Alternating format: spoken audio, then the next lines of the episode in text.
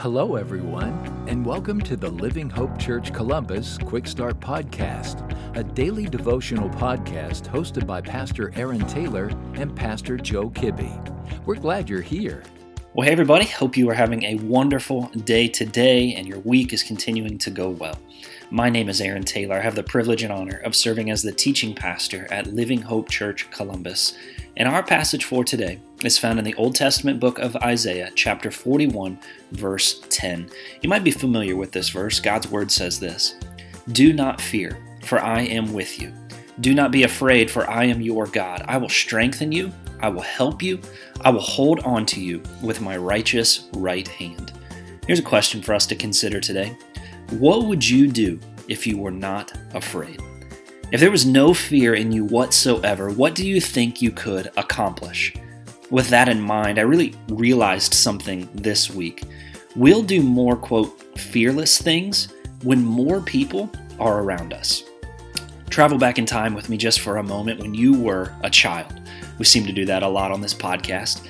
I'm sure there were certain things that you wouldn't do.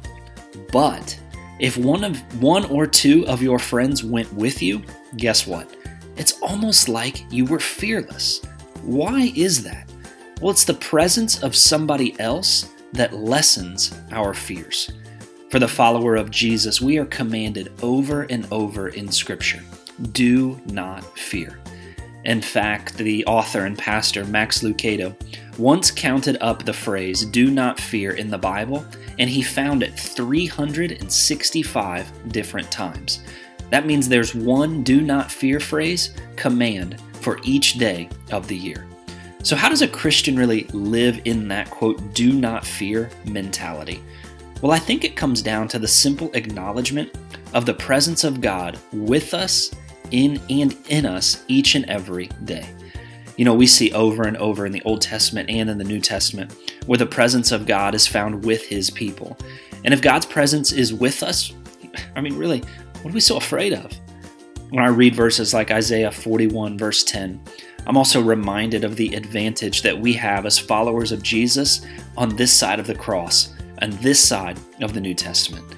You see, because before the Holy Spirit came in the book of Acts, God's people were limited to his presence around them. Even the disciples, if we read throughout the Gospels, they simply walked with Jesus. Jesus' presence was around them. But this side of the cross, this side of the book of Acts, we have an advantage. You see, the presence of God is not simply with us, the presence of God is in us. Do you see the difference? So, friends, let's go back to our first question What would you do today if you weren't afraid? And when you're answering that question, remember this the presence of God is in you today. And if you found this podcast helpful, would you send me an email to Aaron at livinghopechurch.online?